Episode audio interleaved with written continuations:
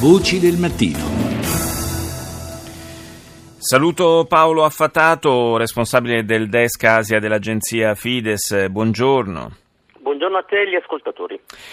In questi giorni eh, Donald Trump, il presidente americano, ha rilasciato una serie di dichiarazioni apparentemente anche eh, non del tutto coerenti fra loro, dopo aver eh, duramente attaccato ad esempio il leader nordcoreano Kim Jong-un, poi lo ha eh, in qualche modo eh, rivalutato, definendolo un, eh, un, tipo sveglio, addirittura ha detto che sarebbe onorato di incontrarlo e ha eh, fatto anche una, un'apertura, operato un'apertura di credito importante nei confronti di un altro leader molto controverso, cioè il presidente filippino eh, Rodrigo Duterte. E dunque, che cosa c'è, eh, se c'è una, una strategia dietro eh, questa apertura da parte di Trump?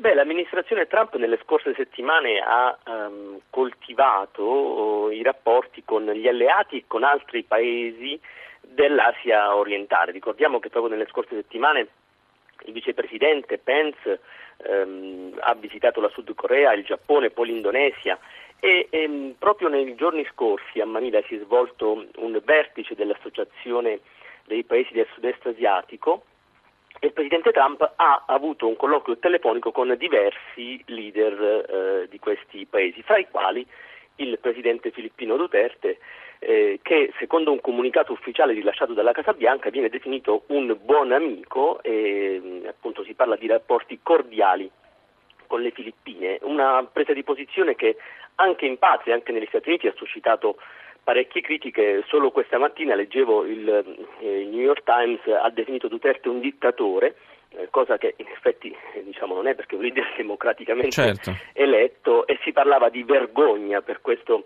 per questo invito a visitare la Casa Bianca, un invito che Duterte stesso ha detto che non ancora può accogliere dato, data la sua agenda internazionale molto, molto, molto fitta. Comunque ecco, è una, un'apertura e un, un, sostegno che ha creato parecchie, ehm, parecchie critiche. Ma fra l'altro eh, da quando è salito al potere Duterte eh, non ha fatto mistero di guardare molto più eh, verso la sponda cinese che verso eh, l'alleato di sempre, cioè gli Stati Uniti, quindi forse c'è anche un tentativo eh, a tutti i costi, possiamo dire, di recuperare un rapporto con il governo di Manila da parte eh, di Trump? La politica estera di Duterte finora è stata piuttosto ondivaga, direi. Va considerato che le Filippine sono il maggiore alleato dell'area del sud-est asiatico eh, e il tradizionale alleato degli Stati Uniti. Eh, lo sono già dal trattato del 1950, ci sono diverse basi militari ehm, proprio sul territorio filippino. C'è una storica eh, alleanza strategica militare, una storica alleanza politica, ricordiamo che le Filippine sono state appunto una colonia nei primi del Novecento degli Stati Uniti. È un rapporto politico che si è mantenuto mh, mm, per un secolo in, in, davvero stretto e, e quindi ehm, il, le scaramucce che, che ci furono nei mesi scorsi tra il Presidente Duterte appena eletto e il Presidente Obama che invece stava per lasciare il suo incarico destarono anche perplessità e sorpresa. Ricordiamo che Obama fu anche apostrofato ecco, con parole non proprio gentili da, no, infatti, tutt'altro, anche Quando poco, invece, anche poco eh, diciamo, abituali nel linguaggio politico diplomatico. diplomatico no? Quando invece ecco, eh, è salito al potere Trump eh, c'è stato uh, una, un periodo di, um, dire, di revisione anche di questi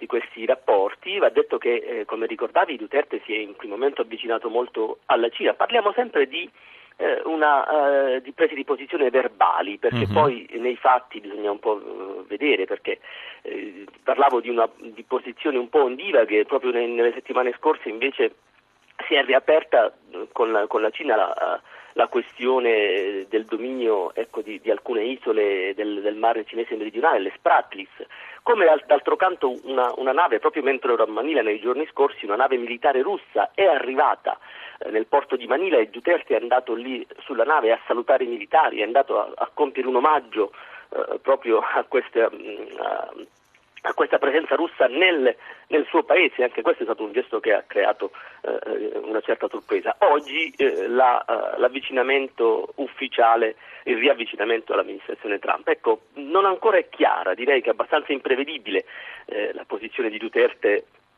nel, nel, nella politica estera. Vedremo come si evolverà. Forse possiamo, dire, forse possiamo, dire, che è un po' un tratto comune tra l'altro ai due leader, eh, questo della imprevedibilità riguarda sia Duterte sia eh, lo stesso Trump, o almeno finora tale eh, si è dimostrato. Io ringrazio Paolo Affatato, grazie di essere stato con noi, buona giornata.